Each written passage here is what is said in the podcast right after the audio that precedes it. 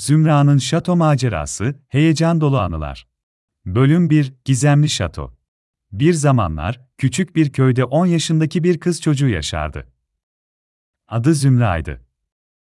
Zümra, köydeki diğer çocuklar gibi neşeli, enerjik ve meraklıydı. En yakın arkadaşları Azra ve Aybüke ile birlikte zaman geçirmeyi çok seviyordu. Günlerini ormanda gezinerek, nehirde yüzerek ve köydeki yaşlıların anlattığı masalları dinleyerek geçirirlerdi. Bir gün, köyün yakınında eski ve gizemli bir şato keşfettiler. Şatonun etrafında dolaşırken, Zümra'nın gözüne ormanda saklanmış bir giriş kapısı çarptı. Bu kapı, şatonun içine açılıyordu. Zümra, arkadaşlar, şuradaki kapıyı gördünüz mü? Şatonun içine girip keşfe çıkalım mı, dedi. Azra ve Aybüke önce biraz çekindiler ama sonra heyecanla kabul ettiler. Bölüm 2 Şatonun Sırrı Çocuklar, şatonun gizemli kapısını açarak içeri girdiler. Şatonun içi, dışarıdan daha da büyüleyici ve heyecan vericiydi. Duvarlar, eski savaşları ve şövalyeleri anlatan resimlerle doluydu.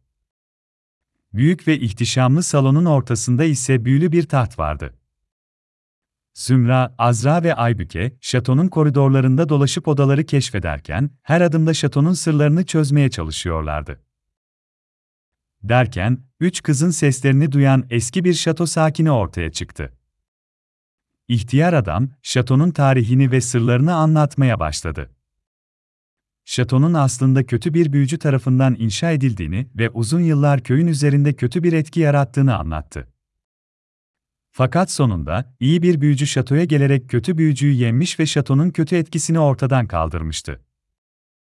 İhtiyar adam, şatonun şimdi köyün koruyucusu olduğunu ve kötülüklere karşı savaştığını söyledi. Zümra, Azra ve Aybüke, şatonun sırrını öğrenince daha da heyecanlandılar. İhtiyar adam, şatonun köyü korumak için ihtiyaç duyduğu güçleri geri kazanması gerektiğini söyledi. Çocuklar, bu görevi üstlenmeye karar verdiler ve şatonun güçlerini geri kazanmak için sırlarını çözmeye başladılar. Bölüm 3 Şatonun güçleri geri döndü. Şatonun içindeki görevleri tamamlamaya başlayan Zümra, Azra ve Aybüke, şatonun koridorlarında ve odalarında zorlu bulmacaları çözdüler. İhtiyar adamın yardımlarıyla, şatonun eski güçlerini geri kazandılar ve şatonun köyün koruyucusu olmaya devam edebilmesini sağladılar. Görevler tamamlandığında, şatonun içinde büyük bir kutlama başladı. Şato sakinleri, büyülü bir dünya yaratarak çocuklara eğlenceli günler yaşattı. Zümra, Azra ve Aybüke, orada geçirdikleri günlerde dans ettiler, oyunlar oynadılar ve birçok yeni arkadaş edindiler.